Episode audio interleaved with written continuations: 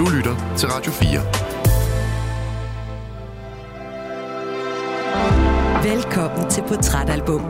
Din vært er Anders Bøtter.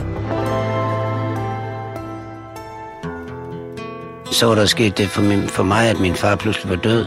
Og det gjorde jo, at alt det, man gerne ville have svar på, det var der ingen, der, der gav en svar på. Så der var, der var sådan noget opråb i det hele, ikke? Altså, og så stod der nogen og råbte de der spørgsmål ud i salen.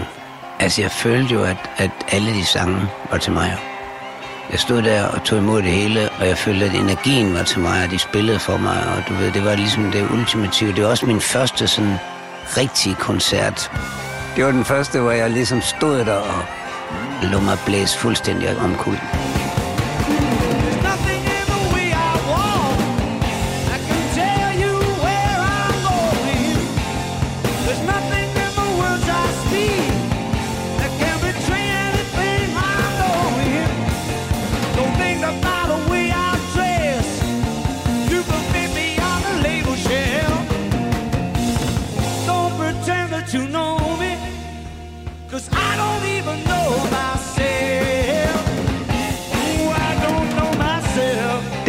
21. september 1970 står den kun 14-årige Aarhusianer Paul Krabs i Vejlby Rigskovhallen og hører de her toner for allerførste gang. The Who er i gang med at spille en rockkoncert med både hårde, simple klassikere såsom My Generation og nye numre fra deres seneste album, den storladende rockopera Tommy, samt nogle endnu uudgivende numre, som de har planer om at udgive året efter på albumet Who's Next. Et af dem er det her, I Don't Even Know Myself. Don't pretend that you know me, cause I don't even know myself.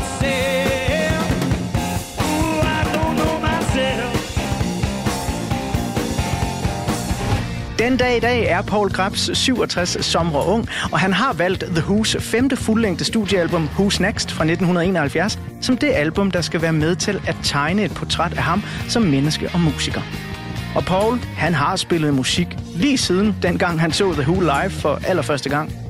Det hele, det startede vist nok i forældrenes garage med bandet The Young Inspiration Society, en musikchance for DR's ungdomsredaktion i 1974 og solo-debutalbummet Efter Stormen i 1979.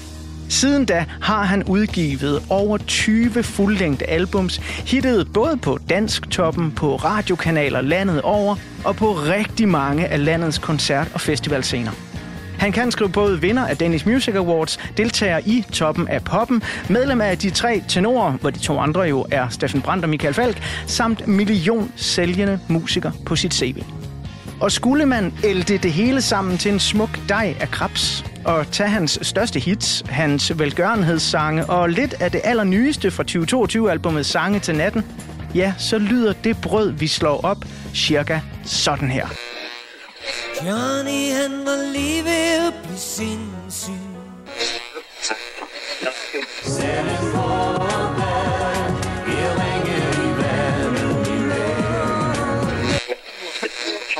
Så nogen som os har jo brug for en kæreste. Og den kæreste Fik vi dyrket Astrid Lindgren Fik vi sunget vores sang Fik vi spillet alt det bold Der lige skulle spilles dengang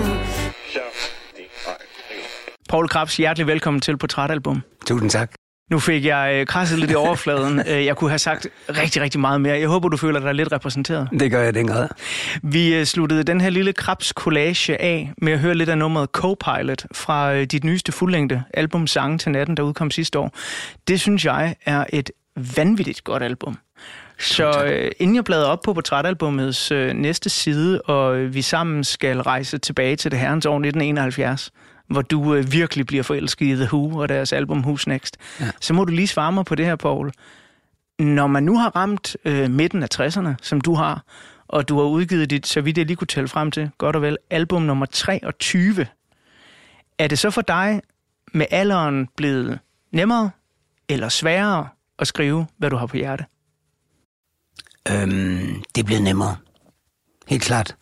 Jeg skriver også mere, end jeg har gjort tidligere, og jeg synes, at alle grænser på en eller anden måde er brudt ned, fordi at, at de sange, som man, først så starter man med at, altså det, det, man skal jo også ligesom, man skal jo i den grad, øhm, øh, øh, altså vide, at der ligger et stort håndværk i det der, og, det, og de første sange, man skriver, de første 50 sange, man skriver, de skriver man jo på skuldrene af nogle sange, som man, som man ville ønske, man kunne skrive, ikke? Og så, og så håber man, at man ud af det kan finde et sprog i sproget, og man kan finde sin egen lille sti, ikke? Og jeg synes egentlig, at øhm, som årene er gået, og, og som, som jeg, der hvor jeg står nu, der skriver jeg egentlig friere, end jeg har, end jeg har skrevet nogensinde. Men det er netop det, der er ved Sang til natten. Jeg synes, det virker frit, og det, det virker meget øh, inspireret. Hvordan blev det album til? Fordi jeg tænker, det er udgivet i 2022, så mm. hvis det er nye sange, så er de jo skrevet midt under corona-lockdown. Ja, det er de jo alle sammen, ja. Og de er skrevet om natten. Altså, de er, jeg fik sådan en, uh, en rutine ind, at jeg vågnede og, og, og gik ud af mit lille hjemmestudie og sad og skrev uh, nogle timer hver nat. Altså, var det med vilje, du vågnede, eller var det ikke noget, Altså, i starten var det jo ikke med vilje. Det var, fordi tankerne bare kørte rundt, og vi var jo også midt i en turné, og, det, og lige pludselig var jeg jo meget arbejdsgiver, og så skulle lige sørge for, at alle, var, øh, hvordan klarer vi os her nu, hvor, hvor det hele lige bliver, vi bliver sendt fra i, og, altså, i tusind stykker. Og så følte jeg mig så meget som arbejdsgiver, og så var det ligesom det, der, de tanker der, der vækkede mig. Så havde jeg sådan lært mig selv, at hvis jeg hvis jeg står op, når jeg vågner, og så begynder at skrive lidt, så, så øh, får jeg noget ud af det, i stedet for bare at ligge og vente med at kan falde søvn igen. Ikke? I uh, Co-Pilot, som jo sådan er en sang fra forældre til barn, uh, der er der også sådan en erkendelse af alder, og at uh, det hele nok skal gå, og at den vej, der ligger foran os, er vigtigere end vejen bag os i bagspejlet. Rolig nu, Co-Pilot, blikket tilbage på vejen. Der er en grund til, at det bagspejler en lille plet på ruden. Hviler du øh, i din egen alder her i 2023? Ja, det gør jeg for så vidt. Øh, på mange plan gør jeg. Og nogle planer er også ærgerlige over, at jeg, at jeg er blevet så gammel egentlig. Altså, jeg synes, der er nogle ting, som er shit, hvorfor helvede får jeg ikke? det vil jeg også være med til det her, ikke? Ja. Og, men der er heldigvis ikke så mange ting stadigvæk, som jeg ikke synes, jeg er klar til at gøre. Og, og øhm, så, så, så jeg, jeg står egentlig rimelig godt, synes jeg. Fordi da jeg var helt ung, der, der, der gik jeg meget mere ved siden af mig selv, og synes egentlig, at jeg skulle være et helt andet sted, end jeg var, ikke? Og den øh, unge mand, Paul Krabs, skal vi jo bruge øh, noget af den første del her, ugens portrætalbumudsendelse, til at få tegnet et portræt af. I øh, del 2, der øh, skal vi høre lidt om, hvor du er i livet nu. Du er på vej med øh, nyt materiale sammen med Michael Falk under mm. konstellationen Krabs Falk. Men lige for nu, så vil jeg gerne bladre op på den første side af portrætalbummet. Og her der er der billeder af dig i årene 1970 og 71. Det er årene, hvor du oplever The Who på en koncertscene for allerførste gang, og hvor du forelsker dig i deres femte album, Who's Next. Hvis vi lige starter med at træde to skridt tilbage og betragte det her billede, vi nu sidder med, af dig som 14-15-årig. Hvis vi starter med det enkle, hvordan ser Paul Krabs ud? Jeg blev konfirmeret i oktober, og min far han var lige død en tre uger inden. Så jeg var sådan, jeg kan ikke huske, hvad jeg sådan, jeg kan bare huske, at lige, at, at jeg fik penge til øh, at købe konfirmationstøj, og der brugte jeg alle pengene på at købe sådan en øh, frønsejakke, som Roger Daltrey har stået i. ja, det er rigtigt. Fordi man ville gerne lige en forsanger. Øh, det gør Og jeg var, jeg var ikke så stolt, da jeg gik der gennem kirken der i den der frønsejakke, men jeg gjorde det. Det er sejt, Paul. Tak. Hvad øh, er det for noget musik, der rammer den her 14-15-årige knægt her i begyndelsen af 70'erne? Altså, hvad, hvad, hvad gør det ved dig? Jeg tror, der var nogle... Øhm, altså, jeg tror, der var dels en, en fandenivoldsk energi i at stå så tæt på og se Pete Townsend i hvid kædeldragt springe ned fra øh, sin forstærker, og Keith Moon gå fuldstændig amok på de trommer, og en helt sådan en, en, en støtte øh, øh, sådan helt øh, granitfast bassist, som John Entwistle var, og så en vanvittig forsanger, som Roger Daltrey var, der, der, der, der, der slyngede mikrofonen i en lang ledning ud over os, og vi stod der øh, som, som børn, der var fuldstændig øh, blæsbæver.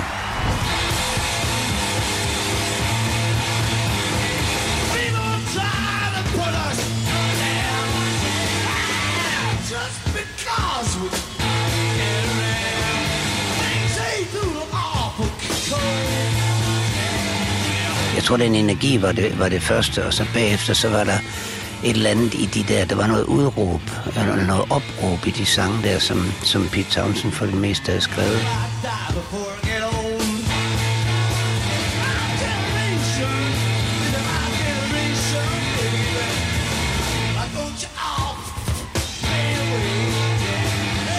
Altså det der med at finde en eller anden mærkelig ting, som man er god til, og man, man bare skal lede længe nok, så finder man den ting, man er god til. Og vi har alle sammen en eller anden ting, vi er gode til.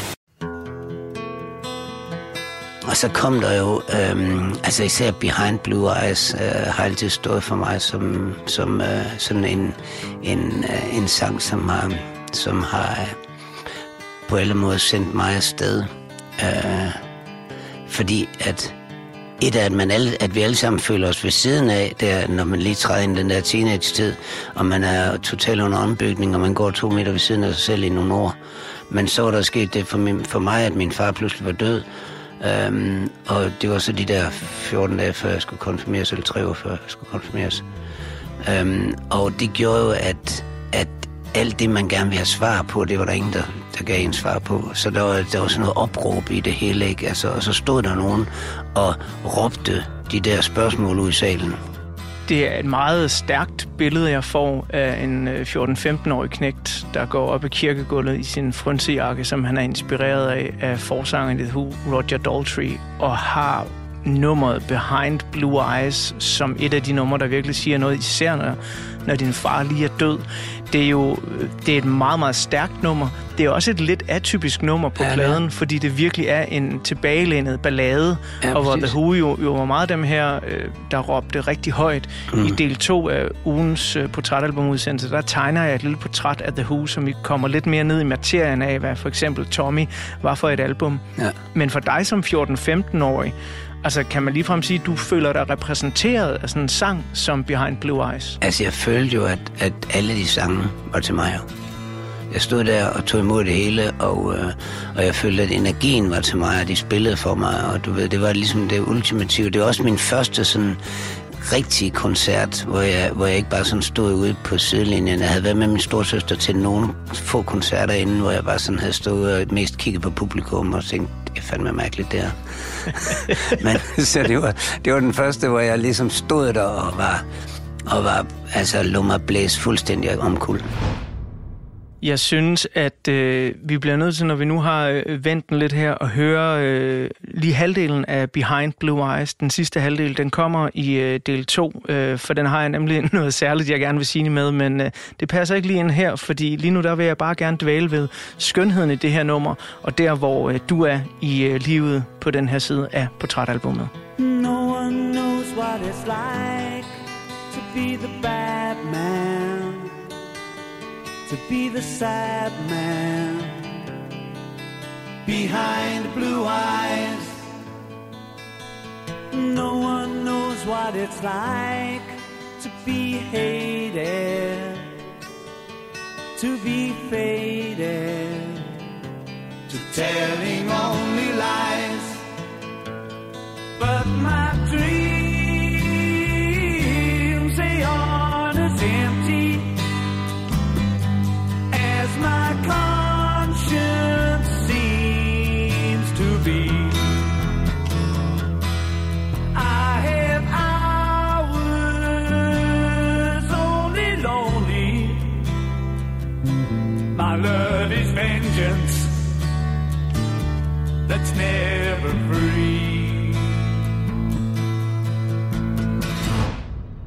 det er jo et øh, sådan helt øh, vanvittigt smukt nummer på mange måder, og, og meget vemodigt, rørende, en smule melankolsk også. Mm. Det er også blot i det. Ja, ja. Øh, og det må jo også have været en, en ret voldsom tid for dig, at far han går hen og dør.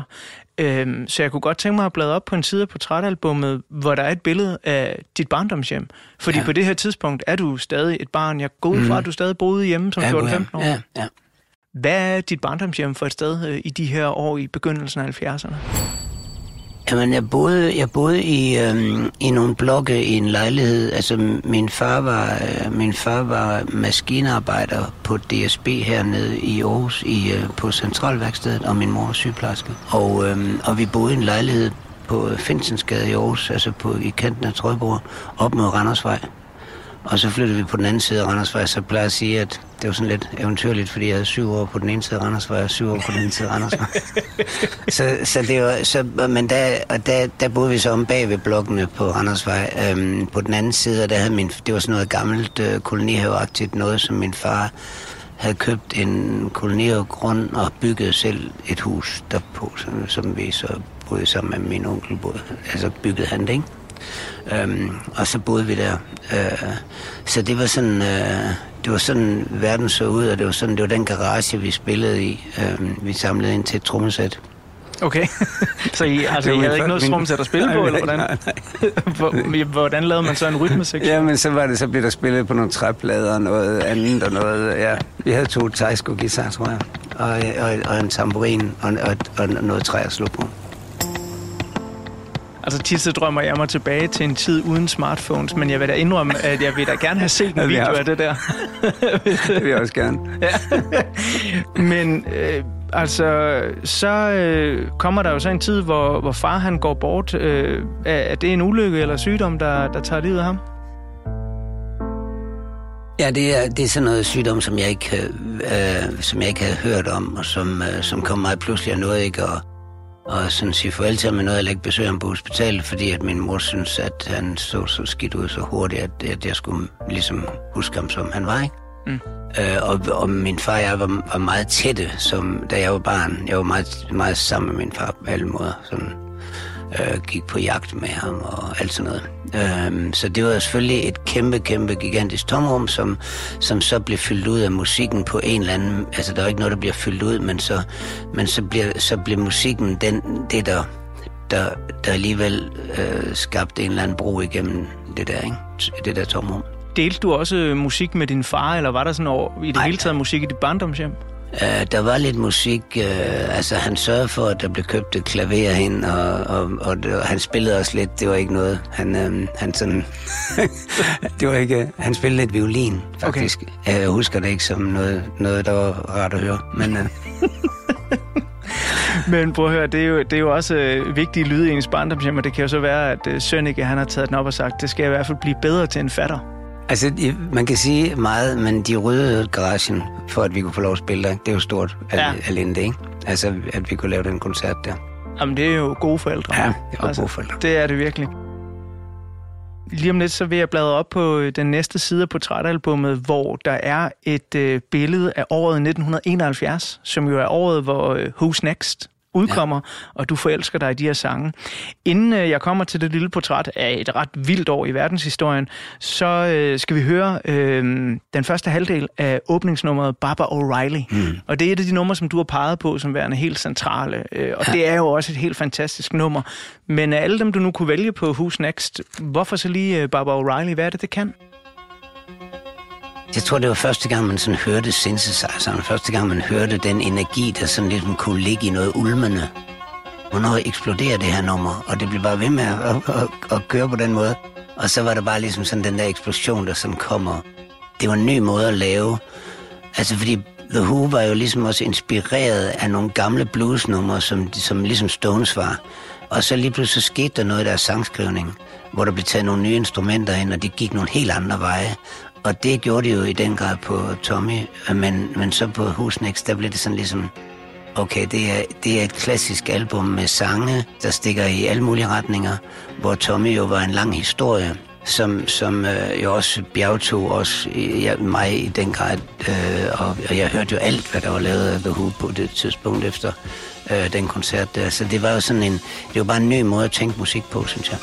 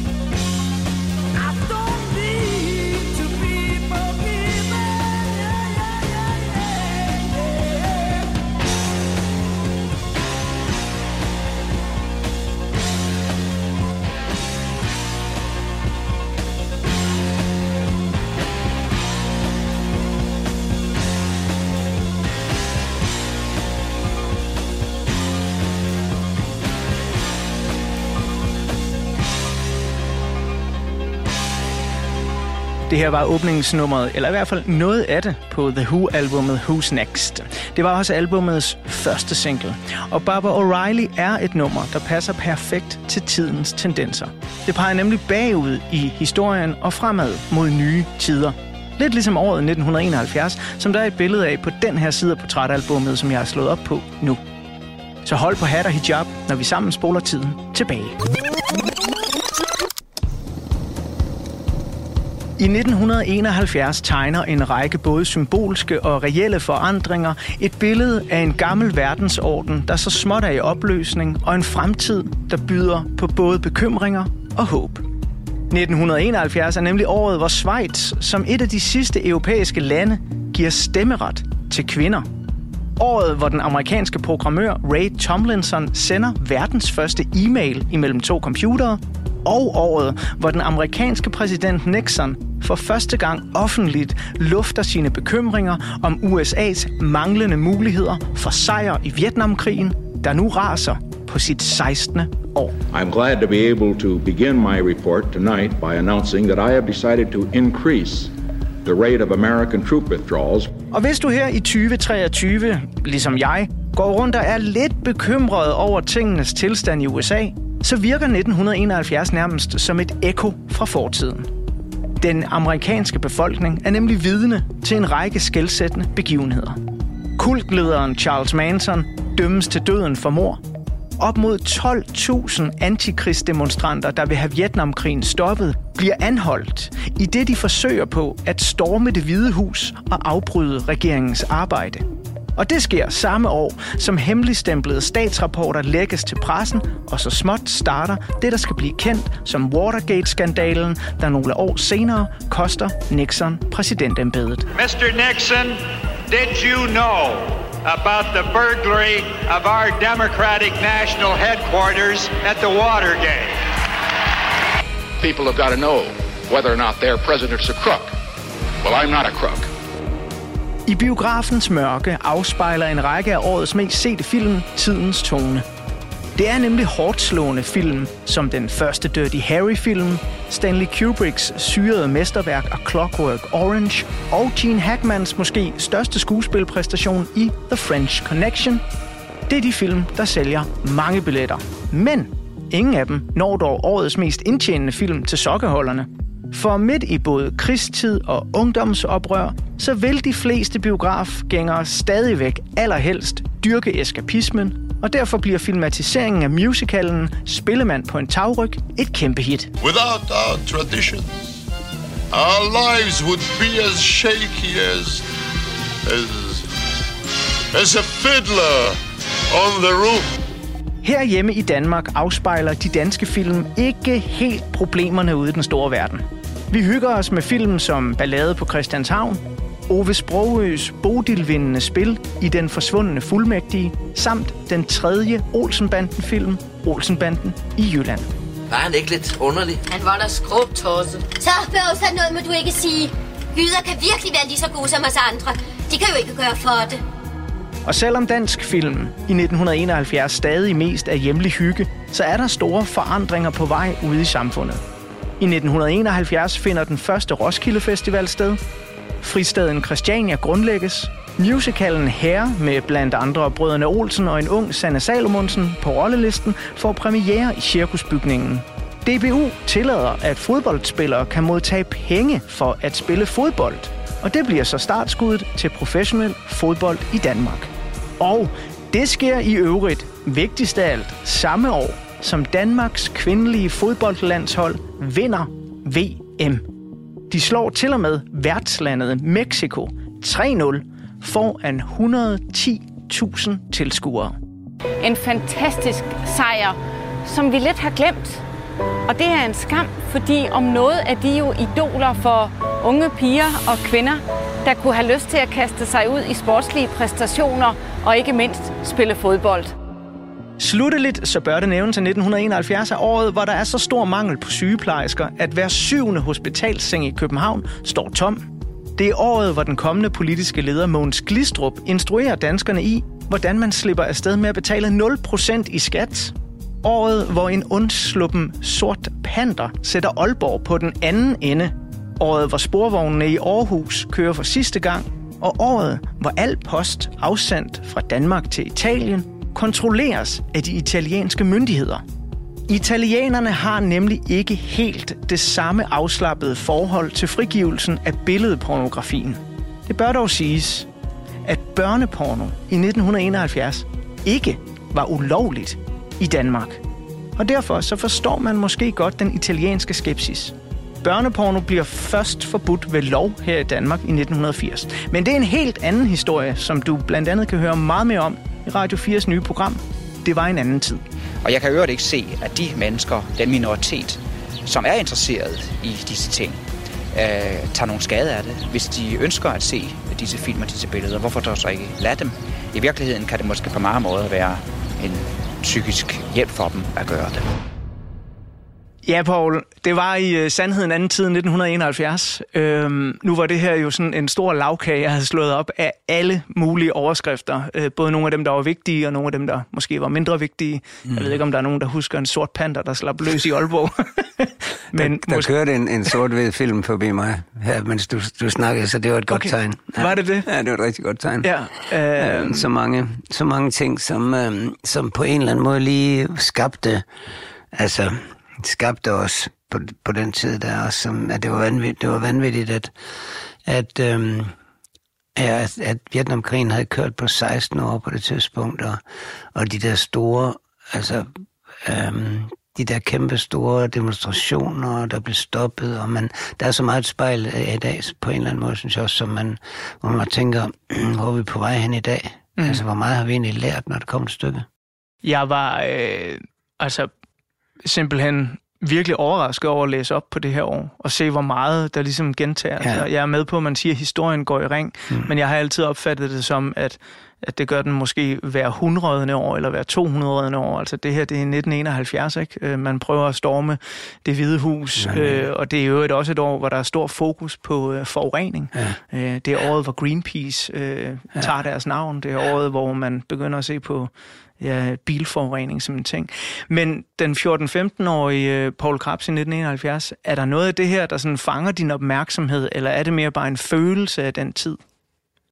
Altså, der var masser, der fangede min opmærksomhed, fordi at, at i den tid var det jo også ligesom øhm, en del af vores, øhm, vores oprør. Det var jo, at vi skulle et andet sted hen, end vores forældre havde været. Øh, lige meget, hvor højt vi elskede dem, så skulle vi gå en anden vej. Og vi skulle ikke bare gå den vej, som vores forældre mente, vi, vi skulle gå. Men så derfor så var der en del i den der, vi var så vanvittigt videnssugende og vidensbegærlige, og vi var også mega kloge. Vi ville alle sammen være statsminister, når det kom til stykket.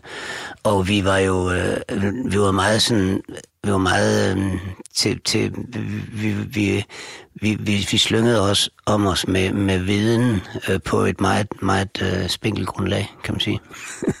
Lidt ligesom mange gør den dag i dag.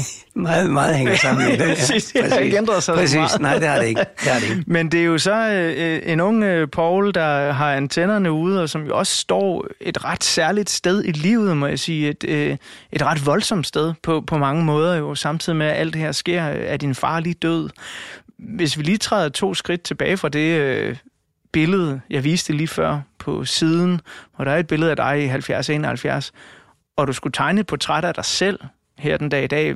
Hvem var Paul Krabs så i, i de der år 70-71?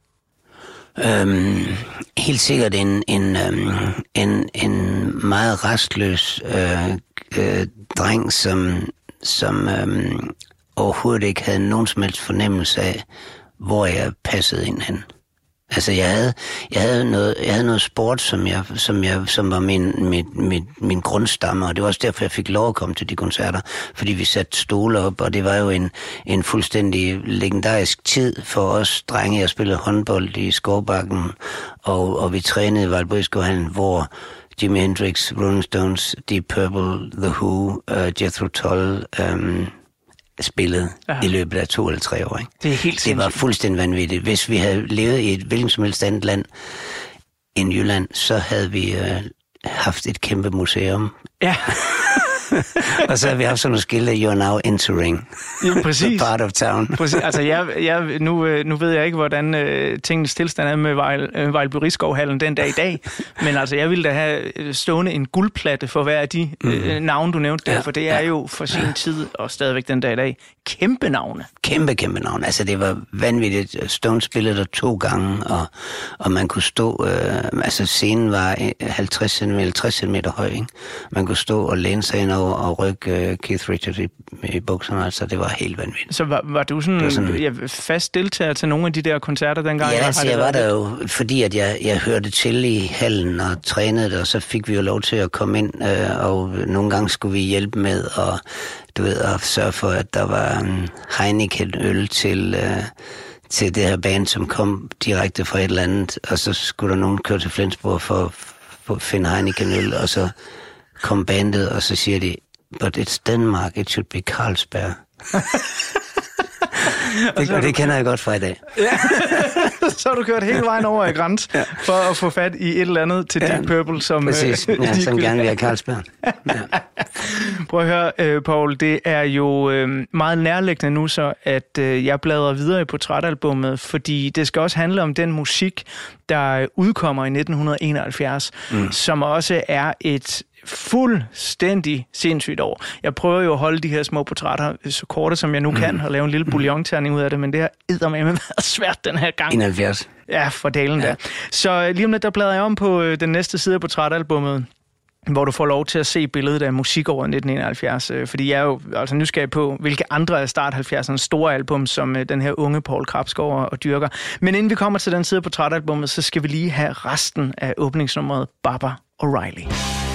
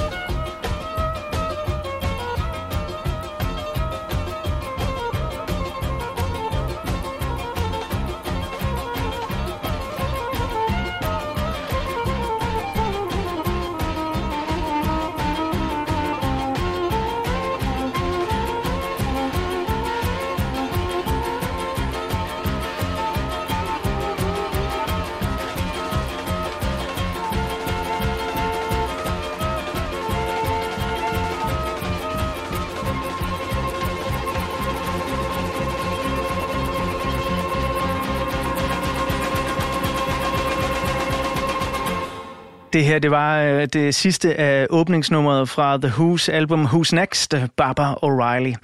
Samtalen med Paul Krabs fortsætter lige om lidt. Men nu der har jeg bladret op på den næste side af portrætalbummet, hvor der er et billede af musikåret 1971. 1971 er på mange måder et skældsættende år i musikkens verden. Der udkommer albums, som den dag i dag vurderes i blandt de 10 bedste albums, der nogensinde er udgivet, og vi mister både unge og ældre musikikoner. Louis Armstrong dør af et hjerteanfald som 69-årig, og det sker kun tre dage efter, at den kun 27-årige forsanger for The Doors, Jim Morrison, bliver fundet død i et badekar i Paris. Riders on the storm Riders on the storm. Into this house we're born. Into this world we're thrown. Like a dog without a bone And actor out alone. Riders on the storm Men udover The Doors sidste album med Jim Morrison som sanger, L.A. Woman, så byder 1971 som sagt på en perlerække af sindssygt vigtige albums. Så hold lige igen på hat og hijab, for her der kommer et ultrakort og meget hurtigt overblik.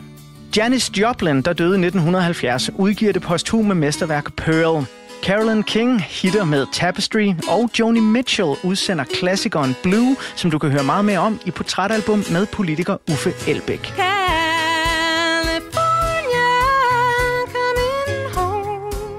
I'm gonna see the folks I dig. I'll even kiss a sunset pig. California, I'm coming home. Det sker samme år, som Elton John hitter med Tiny Dancer fra albumet Madman Across the Water. Cat Stevens nedkommer med albumet Teaser and the Firecat, og John Lennon udgiver sin store fredshymne Imagine. Imagine there's no heaven. if you try. Den hårde rock har også et helt vildt fantastisk år, med store udgivelser fra Jethro Tull, der beriger os med Aqualung, Black Sabbath, der med deres tredje album Master of Reality cementerer deres position som heavy metalens fremtid. Og så også Led Zeppelin, der gør alle tvivlere til skamme med deres kunstneriske og kommercielle højdepunkt, albumet Led Zeppelin 4, som du i øvrigt kan høre meget mere om i Portrætalbum med Rasmus Tandholt.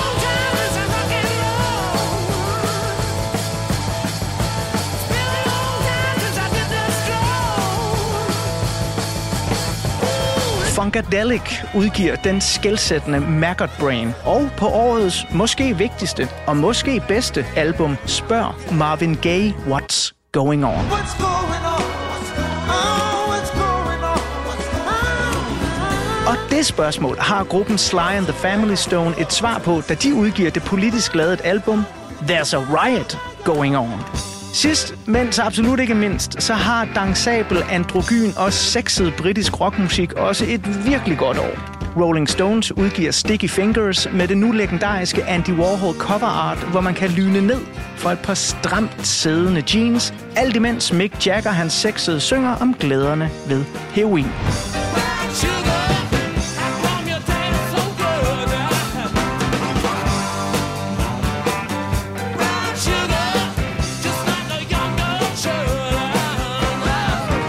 Det sker samtidig med, at T-Rex udgiver det uovertrufne glamrock-album Warrior, og David Bowie måske er den britiske musiker, der rammer tidsånden mest rent, da han på albumet Honky Dory både synger om muligheden for liv på Mars og forudser fremtidens forandringer på nummeret Changes. Changes.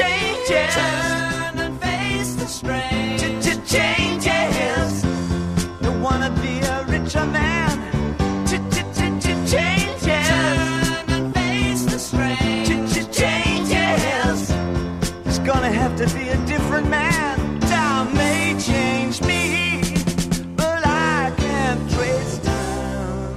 Og puha, det her det var altså seriøst bare en krassen i det kæmpe isbjerg af store albumværker, der blev udgivet i 1971. Som i øvrigt også er året, hvor den for sin tid provokerende musical Jesus Christ Superstar får premiere.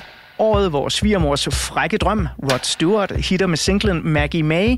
Og året, hvor John Denver udgiver kæmpe klassikeren Take Me Home, Country Roads. Country roads. me home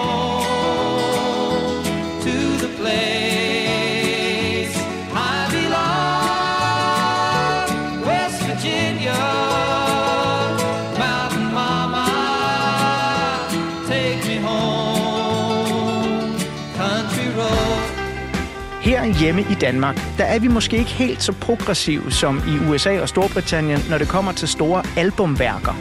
Men der begynder alligevel at ske noget med musikken, som i højere og højere grad forholder sig til samfundets forandringer. John Mogensen hitter med Der er noget galt i Danmark. Der er noget galt i Danmark, Dybølmølle maler helt af helvede til.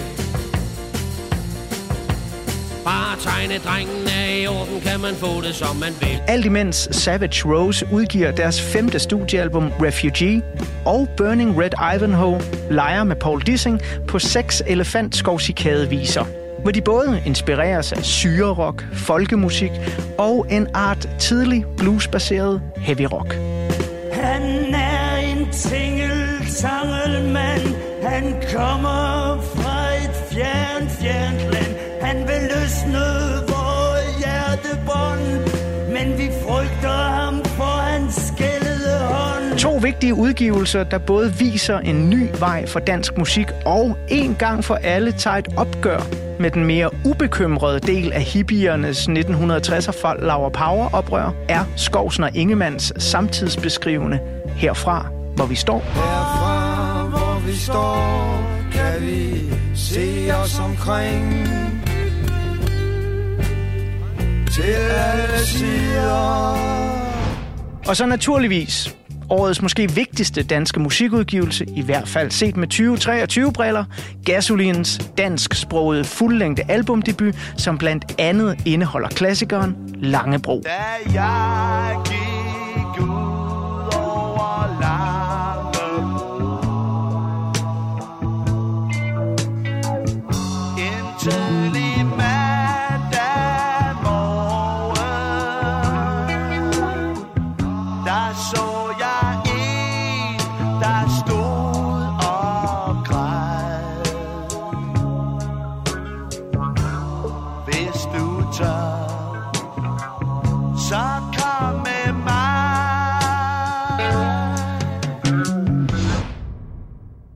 Jeg er helt forpustet på det. Det er også. det, Wow. det er ret sindssygt. What a year. Ja. Det er, ja, what a year, ikke? Mm. Øhm, nu er jeg sikker på, når man tænker tilbage, så kan det jo være svært præcis at pinpointe, hvad er det her, du hørte i 1971, fordi mm. musik er også en flydende ting, Ja. og så kommer det måske til den lokale pladebutik øh, året efter, eller man har en god ven, der er faldet over gasolin til en Ja, koncert ja. øh, tre år efter, og så finder man det der. Men er der noget af det, hvis vi bare lige starter ved den danske musikscene, der sådan begynder at sige dig noget, fordi nu er du jo i Mm. selskab med de helt store, Ja. øh, Jimi Hendrix og Deep Purple osv., Ja. ja. men hvad med den danske musik? Jamen, jeg var jo egentlig øh, meget, på en eller anden måde, så har jeg aldrig rigtig været sådan... Der var nogle få ting af det, du nævnte, som jeg ikke var på på det tidspunkt. Jeg var meget på Jethro Tull. Jeg var ikke på Black Sabbath. For det var sådan lidt mere, det var sådan lidt knallertrockernes øh, dengang, ikke? Jo. Der, der skulle jeg ikke hen. Um, og jeg var meget på Skovsen og Ingemann, og jeg var også meget på Burning Red Ivanhoe og Paul Dissing. Uh, og senere var jeg også, øh, lyttede jeg også på John Denver. Ja. Øhm, og så og så var der, og Led Zeppelin stod altid som et, et, et altså fuldstændig urørligt band i den retning. Øhm, og Stones har jeg lyttet til altid. Så det, er, det har været sådan, jeg har, jeg har aldrig rigtig hæftet mig ved genre, men, men været sådan, der var nogle få ting, som jeg tænkte, okay, det skal, der, der går jeg udenom, det, der er jeg ikke lige nu. Nej. Så først mange år senere har jeg, har jeg hørt Black Sabbath, og, og mange år senere har jeg hørt Elton John for eksempel. Jeg hørte heller ikke Elton John dengang. Um, og, og, og det var min egen indskrænkethed, som gjorde det. Der vil jo være nogle musikfans, især rockfans, som sådan lidt sætter nogle lighedstegn, eller altid prøver at veje på skålen af, skal det være The Who, eller skal det være Led Zeppelin, mm. øh, af de ja. store britiske Ja. ja. 70'er rockbands. Ikke? Ja. Dengang her foretrædte du der mere The Who? Mm, ja, altså det gjorde jeg, fordi at jeg var tættere på The Who, fordi at jeg, fordi jeg havde haft den der, øh, jeg var blevet blæst om guld af dem, ikke? Jeg er nysgerrig, bare fordi jeg, jeg ville så gerne kunne spole tiden tilbage til en tidsmaskine og hoppe med ind i sådan en ungdomsklub der i 70'erne. Ja. hvad, hvad, hvad kørte der ellers der i starten af 70'erne? Jeg gætter på, at vi er i en ungdomsklub et eller andet sted i Aarhus, mm, eller lige ja, for Aarhus. Ja, det var mørkt, og der var sådan noget lidt, lidt, lidt uh, blåt blinkende lys. Og vi måtte gerne, uh, der måtte gerne danses der. Um, og der, der kørte der kørte meget Doors musik, øh, og det kørte også meget sådan noget mørkt musik, altså The End for eksempel. Ja. Øh, og øh, mange Doors numre kørte, øh, og vi fik lov til sådan ligesom at sætte vores yndlingsplader på, og vi spillede hele plader. This is the end, my only friend, the end. Aqualung kørte meget, øh, Led Zeppelin kørte også, og, og så kørte der også noget Atlantis med Donovan, eller Cat Stevens, uh, et eller andet Father and Son, ja. var en af mine altså, helt vanvittige yndlingssange. Den, den betød så meget for mig. Ja, det må, altså, jeg tænker især i den her tid, hvor du ja, lige har mistet din den var voldsom der, ikke? You're still young, that's your fault. There's so much you have to know. Find a girl, settle down. If you want, you can marry. Look at me. I am old, but I'm happy. Vi var jo meget sådan, nej, det hørte man, eller det hørte man ikke. Mm. Øh, men men hvad, hvad, hvad hørte man så ikke? Jamen, så hørte man ikke... Øh, altså, vi var meget bange for de der... Sådan, der, var, der var sådan nogle... I, i, i, I den del af byen, jeg voksede op i, der var der meget sådan noget øh, med... Der var nogle, nogle, sådan nogle wannabe-rockere, som, du ved, sådan nogle knaldrockere, som, som vi skulle køre langt udenom, fordi vi...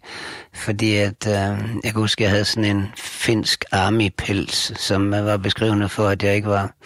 Jeg ikke var rocker.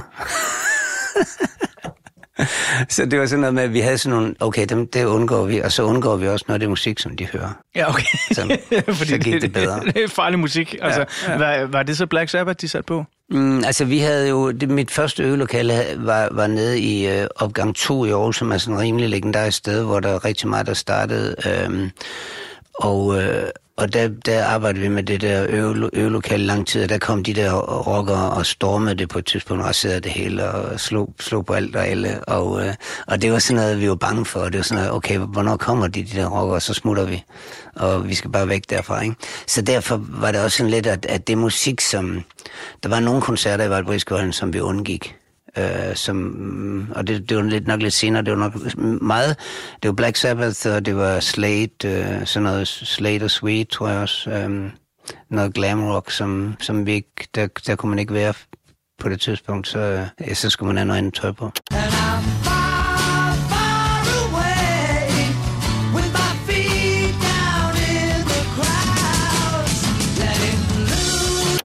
Jeg øh, skal snart til at klappe portrætalbummet sammen for den her første del, og når jeg så åbner portrætalbummet igen, så havner vi i øh, del 2, hvor vi skal til at tegne et uh, lille portræt af dig her i 2023, og høre mm. lidt om, hvordan det går nu, og hvad fremtidsplanerne er. Men inden vi kommer til det, så er jeg jo sådan lidt nysgerrig på, øh, du har jo helt klart en kæmpe stor kærlighed for musik, mm. og begynder også meget tidligt at spille noget selv. Øh, og når du nu nævner ungdomsklubben for eksempel, og dine forældres garage, øh, så er det hele tiden vi. Var der et sådan miljø, som du kunne dyrke den musik, du selv ville spille i? Altså er det allerede i de her tidlige år i, i Aarhus, at du finder et musikmiljø? Helt klart, det var der. Altså der var jo nogen... Øhm der var jo, altså vi, vi cyklede rundt i Aarhus øh, for at høre, hvor Gnags og nogle der spillemænd og nogle, og, og øhm, der var noget, der hed Rockforbundet, øh, fantastisk guitarist Per Møller, som, som havde bandet Rockforbundet, som vi også kørte rundt efter og hørt på gymnasierne, og, og vi øh, øh Rockforbundet øvede os dernede i øh, opgang 2, hvor vi var. Øhm, og det var sådan, uh, det var vores sådan, lokale inspirationer, vores lokale sådan, dem skulle vi bare høre, rundt og høre dem. Og det var sådan ligesom, og når, når de der store pus kom så til Valbrisgårdhallen, um, øhm, så, så var det jo bare sådan et, et øh, du ved, et, en tsunami fra, fra den anden verden, der lige kom ind over.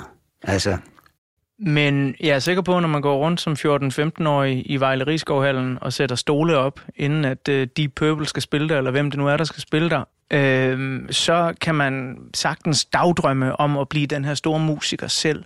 Men hvornår er det i dit liv, at du sådan ligesom tænker, jamen det her med musikken, det kunne godt være noget, jeg rent faktisk skulle satse på, øh, som et eller andet, hvor man lige kan tjene lidt øh, til brød på bordet? Altså, jeg, jeg kan ikke huske, at jeg, sådan, at, jeg, at jeg har tænkt så langt, egentlig. Altså, jeg tænkte sgu ikke ret langt. Jeg tænkte, at det er fedt lige her og nu, og det gør jeg lige nu. Og så prøver jeg at se, om jeg kan lære det. Og dels så var jeg jo ligesom øh, opslugt og super inspireret af lige der store navne spillede var Samtidig var jeg også ligesom ud af en familie, der havde meget realistiske drømme, og min øh, storsøster kom hjem fra en interrail-tur med en, øh, en spansk guitar til mig, ikke? og så startede jeg der.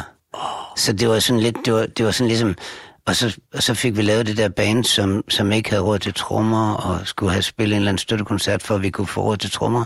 Så, så det hele var sådan lidt, på, det, på den ene side, tænk realistisk, på den anden side, drøm de største drømme, ja. der drømmes. Og så, og så mødes et eller andet der. Altså, men jeg har aldrig tænkt, at oh, det kunne godt være, at jeg, øh, at jeg kunne komme til at, at, at leve af det her. Det har jeg egentlig aldrig tænkt. Jeg har tænkt, øh, hvad, hvad den, hvor ligger den næste guldråd? Altså, hvor, altså kan, kan jeg gå, gå den vej? Kan jeg gå den vej? Men altså, det gik jo hverken værre eller bedre, end at du et par år efter alt det her udgiver dit uh, debutalbum Efter Stormen mm. uh, i 1979. Uh, og jeg skulle lige til at sige, The Rest is History. Men uh, den historie, den skal vi folde ud i uh, del 2 af ugens portrætalbum, som uh, man kan uh, finde der, hvor man finder sin podcast uh, lige om lidt. Inden jeg lukker og slukker for den her første del, så skal vi lige have en lille smule af et nummer, som øh, du også har valgt. Og øh, i begyndelsen af del 2, så kan du få lov til at fortælle om, hvorfor at Bargain, det er så dejligt et nummer.